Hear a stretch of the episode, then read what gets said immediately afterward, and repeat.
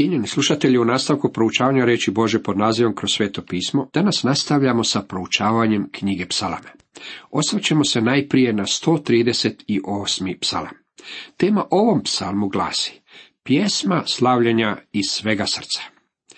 Iz psalma 137. u kojem smo vidjeli harfe obješene na žalosne vrbe, dolazimo do psalma koji je pred nama, u kojem su harfe ponovno u rukama vjernih i koriste se za slavljenje i štovanje Jahve.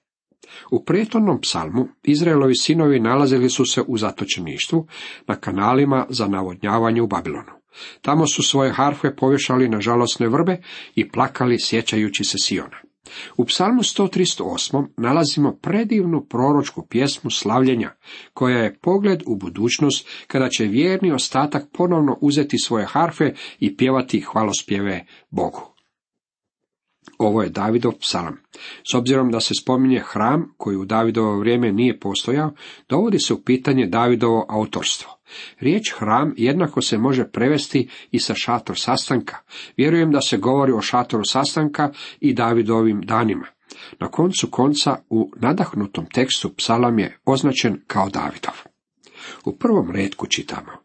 Zahvaljujem ti Jahve iz svega srca, jer si čuo riječi mojih usta. Pred licem anđela pjevam tebi. U izvorniku stoji, slavit ću te iz svega srca, pred bogovima slavit ću te pjesmom. Htio bih vam dati prevod doktora Gablena. Zahvaljivat ću ti svim srcem, pred bogovima slavit ću te pjesmom. Zapazite izraz slavit ću te iz svega srca. Jedna od stvari koja me zadivila prilikom posjeta Jeruzalemu bio je prizor židova pred zidom plaća. Vidio sam mnoge kako tamo stoje, neke od njih imali su male knjižice u rukama i obavljali su obred. Neki su doslovno lupali glavom u zid, a neki su uistinu plakali, što je vrlo dirljiv prizor. Veći dio onoga što sam vidio, međutim, jest obredno crkvenjaštvo. Ništa drugo nego služba u snama. Bilo kako bilo u budućnosti, kada će židovi proći kroz vrijeme Jakovljeve nevolje, kroz razdoblje velikih nevolja i kada će biti izbavljeni iz toga, tada više neće postojati samo služba usnama. Tada će to biti štovanje iz dubine srca. Slavit ću te iz svega srca. Dragi moji prijatelji, vi i ja moramo preispitati vlastite srca da vidimo na koji način štujemo Boga. Iskazujemo li mu štovanje iz svega srca? Jedna od stvari koja me zadivila kod Haratiusa Bonara bila je ono što je rekao o tome kada je došao pred Boga kako bi se pokajao zbog svoje hladnoće, indiferentnosti i grijeha u životu. Rekao je, tada sam se vratio natrag pred Boga i pokajao se zbog svog pokajanja. Njegovo Prvo priznanje bilo je puka služba usnama i zbog toga se pokajao zbog prvog pokajanja. Mislim da bi neki od nas morali doći pred Boga u molitvi u ponedjeljak ujutro i tražiti ga da nam oprosti što smo bili u crkvi u nedjelju. Trebali bismo moliti gospodine, oprosti mi što sam jučer išao u crkvu. Pjevao sam pjesme, ali moje srce nije bilo u tome. Molio sam, ali je to bila puka formalnost. Slušao sam Božju riječ, ali ona na meni nije imala nikakvog učinka. Kritizirao sam propovjednika i sve ostale koji su bili ondje, a nisam kritizirao samoga sebe. Bože, oprosti mi što sam tako otišao u crkvu. Bilo bi to dobro za mnoge od nas kada bismo tako molili. Pred bogovima slavit ću te pjesmom. Luther i Calvin objašnjavaju da su bogovi Boži anđeli. Mislim da se ovdje ne govori o njima. Drugi smatraju kako David govori o idolskim bogovima okolnih naroda i o tome bi svakako mogao govoriti. Međutim, što god se u vašem životu nalazi na mjestu koje pripada Bogu ili se isprečuje između vas i Boga, to je vaš Bog. Riječ bogovi vidjeli smo u psalmu 82. u 6. redku, koja se ondje odnosila na suce, one koji stoje na Božjem mjestu, to jest koji su njegovi predstavnici na zemlji. Uvijek sam vodio računa o činjenici da kao učitelj, propovjednik i službenik Bože riječi imam odgovornost prema Bogu. Jednog dana morat ću odgovarati njemu, jer je moj posao jasno izložiti evanđelje. Ako oni koji poznaju gospodina ne razjasne evanđelje, tko će to učiniti? Kada promatram svoju službu, uviđam mnogo propusta i žalim za mnogim stvarima. Jednog dana, međutim, moći ću pogledati Bogu u lice i reći mu, gospodine, propovjedao sam tvoju riječ kako sam najbolje mogao. To je velika utjeha, jer sam bio njegov predstavnik ovdje na zemlji. Tako je, vidite, David, kada je rekao, pred bogovima slavit ću te pjesmom, mogao misliti na različite stvari, ali mi ne možemo biti potpuno sigurni što je imao na umu. U drugom redku nastavlja, bacam se ničce prema svetom hramu tvojemu. Zahvaljujem imenu tvojem za tvoju dobrotu i vjernost, jer si nada sve uzveličao obećanje svoje. Bolji prijevod posljednjeg dijela ovog stiha glasio bi, uzveličao si svoje riječi prema svem svom imenu. Drugim riječima, Boža riječ jednako je dobra kao i on. Postoji stara izreka da čovjek vredi koliko i njegova riječ. Bog vredi koliko i njegova riječ. I za onoga što je rekao stoji njegov karakter. Uzveličao si svoje riječi prema svem svom imenu. Ili, ispunio si je na takav način da se očitovalo sve tvoje ime. Ovo su u istinu prekrasne riječi. U šestom redku kaže, zaista uzvišen je Jahve, ali gleda na ponizna, a oholicu iz daleka poznaje. Doktor Gablen prevodi to ovako, jer Jahve je uzvišen i gleda na ponizna, ali oholog iz daleka poznaje. To je uzvišen i nad svima je on, pa opet susretljiv je niskima, poniznima. U Božoj riječi mnogo je rečeno o tome kako Bog gleda na one koji su ponizni. Današnji ohol čovjek čini se da nije stručnjak u očitovanju poniznosti. U Jakovu 4.6 čitamo, a daje on i veću milost, stoga i govori, Bog se oholima protivi, a poniznima daje milost. Rečeno nam je, ponizite se dakle pod moćnom rukom Božom, da vas uzvisi u svoje vrijeme. 1. Petrova 5.6. Mnogo je toga rečeno u pismima o poniznosti. To je nešto što Bog zapaža i prepoznaje. David se ponizio. U psalmu 131. u prvom redku čitamo njegove riječi. O Jahve, ne gordi se moje srce, niti se oči uznose. U Izaiji 57.15 također čitamo, jer ovako govori višnji i uzvišeni, koji vječno stoluje i ime mu je sveti. U prebivalištu visokom i svetom stolujem, ali ja sam ispotlačenim i poniženim, da oživim duh smjernih, da oživim srca skrušenih. U prvoj Petrove 5.5 čitamo, isto tako i vi, mladići, pokorni budite starješinama. Svi se jedni drugima pokoravajte, opasani poniznošću, jer Bog se oholima protivi, a poniznima daje milost. U prvoj Petrovoj 3.4 je zapisano, nego čovjek skrovit i srdačan, u neprolaznu uresu, krotka i smirena duha, što je pred Bogom dragocjeno. Svi ovi stihovi otkrivaju nam na koji način Bog promatra poniznost. U osmom redku dalje čitamo Jahve, što ja počeh ti dovrši. Jahve, vječna je ljubav tvoja, dijelo ruku svojih ne zapusti. Ovo je starozavjetni način na koji se kaže, uvjeren u to da će onaj koji je započeo dobro djelo u vama, dovršiti ga do dana Isusa Krista, čitamo u Filipljanima u prvom poglavlju u šestom redku. Cijenjeni slušatelji, toliko iz 138. psalma. 139. psalam ima za temu pjesma slavljenja Boga zbog onoga što on jest. Ovaj je psalam naslovljen zborovođi, psalam Davidov. Ovo je teološki psalam u tome što otkriva nešto o Božjim atributima u odnosu prema njegovom stvorenju. Psalam otkriva njegovo sveznanje, njegovu sve prisutnost i njegovu svemoć. To su riječi koje ja nazivam četvero cilindričnima, a one jednostavno znači da Bog sve zna, da je svugdje nazočan i da ima svu silu. Bog može učiniti sve što je predmet njegove snage.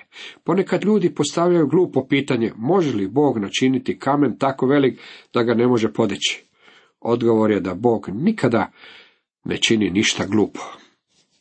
Ovo je psalam koji će nam dati odgovore na nekoliko umjesnih pitanja. Božje sveznanje. U prvom redku čitamo. Jahve, proničeš me svega i poznaješ. To nam govori o Božjem sveznanju. On vas poznaje. Poznaje i mene. On je najveći psiholog. Kada imate neki problem, nije potrebno da se penjete na psihijatrov kauč i pričate mu o svemu. Zašto se ne biste popeli na kauč gospodina Isusa i jednostavno njemu ispričali sve? Možete mu sve ispričati jer on i onako već zna sve o vama. Psihijatra vas neće poznavati čak niti nakon što ste mu rekli sve čega ste se mogli sjetiti. Jahve, proničeš me svega i poznaješ, ti znaš kada sjednem i kada ustanem, iz daleka ti već moje misli poznaješ. Hodam li ili ležim, sve ti vidiš, znani su ti svi moji putovi. Riječ mi još nije na jezik došla, a ti, Jahve, sve već znadeš. Ona riječ koja vam je bila na jeziku, možda se radilo o dobrom zavjetu, ali je niste izgovorili jer je netko bio prisutan. Bog je tu riječ vidio na vašem jeziku. On zna sve. Riječ mi još nije na jezik došla, a ti, Jahve, sve već znadeš. Peti šesti redak. Sleđa i slica time obuhvaćaš, na mene si ruku svoju stavio. Znanje, to odveć mi je čudesno, previsoko da bih ga dokučio. Možda se pitate kako Bog to uspjeva. Ja to ne znam, a i psalmis priznaje da niti on ne zna. Znanje to odveć mi je čudesno, previsoko da bih ga dokučio, kaže. Bože sveznanje u stvari nije razlog za strah, već za veliku utjehu.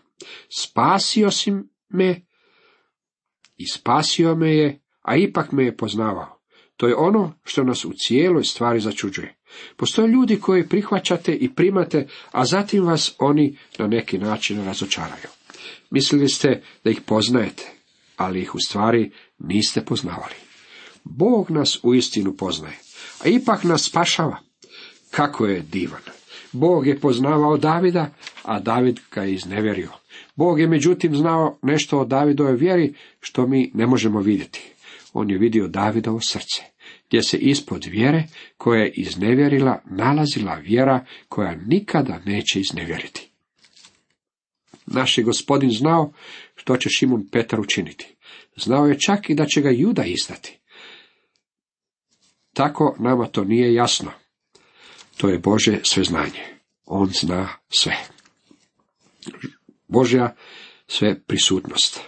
Promotrimo na trenutak Božu sve prisutnost. Kamo god odete, ne možete pobjeći od Boga. Kamo da idem od duha tvojega i kamo da od tvog lica pobjegnem? Ako se na nebo popnem, ondje si. Ako u podzemlje legnem, i ondje si. Podzemlje je šeol, a ne pakao, neviđeno i nepoznato područje. Bog je ondje, bez obzira kamo odete, on je i ondje. Uzmem li krila, zorina, pa se nasili mor na kraj. Nećete pobjeći od Boga, pa makar odete i na mjesec. Meni je bilo vrlo uzbudljivo slušati ona prva tri astronauta koji su obilazili oko mjeseca, kako čitaju prvo poglavlje knjige postanka na večer Božića. Nećete pobjeći od Boga, dragi moji prijatelji. Čak niti ako pobjegnete na mjesec. I ondje bi me ruka tvoja vodila, desnica bi me tvoja držala. Reknem li, nek me barem tmine zakriju i nek me noć umjesto svjetla okruži.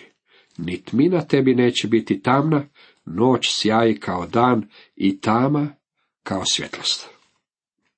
Neki mi je čovjek jednom rekao, mislite li da bismo trebali svoje grijehe priznavati Bogu do u detalje?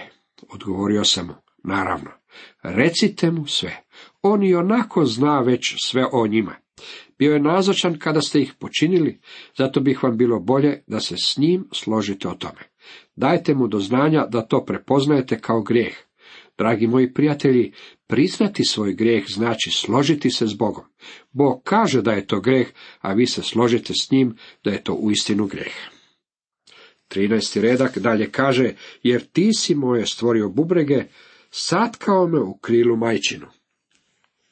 Od trenutka kada smo začeti u utrobi, nikada ne možemo pobjeći od Bože prisutnosti u ovome životu. Tu istinu potvrđuje i u sljedećem stihu.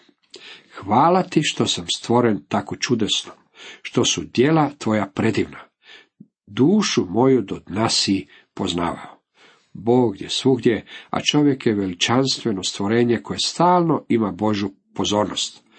Kosti moje ne bijehu ti sakrite, dok nastajah u tajnosti, otkan u dubini zemlje.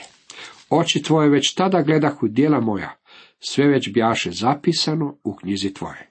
Dani su mi određeni dok još ne bješe ni jednoga. Prije nego je tijelo bilo oblikovano, David kaže da je bio osoba. Bio je osoba čak i kad se formirao u utrobi majke. Prije nego su nastali dijelovi njegovog tijela, bio je osoba. Tvrdi se da čovjek prima osobnost u samom trenutku začeća. Ovo je vrlo važno u današnjem vremenu zbog pitanja koja se postavljaju o pobačaju. Čuo sam jednog propovjednika liberalnog uvjerenja kako tvrdi da Biblija ne govori ništa o pobačaju, pa stoga možemo donijeti vlastitu odluku ili učiniti kako nam je volja. Biblija međutim ima nešto za reći o toj temi. A ovdje nalazimo vrlo jasan stav o tom pitanju. Dok mu se tijelo još formiralo. David govori kako je bio osoba, ljudsko biće. Bog je imao plan njegovog tijela i prije nego je ono nastalo.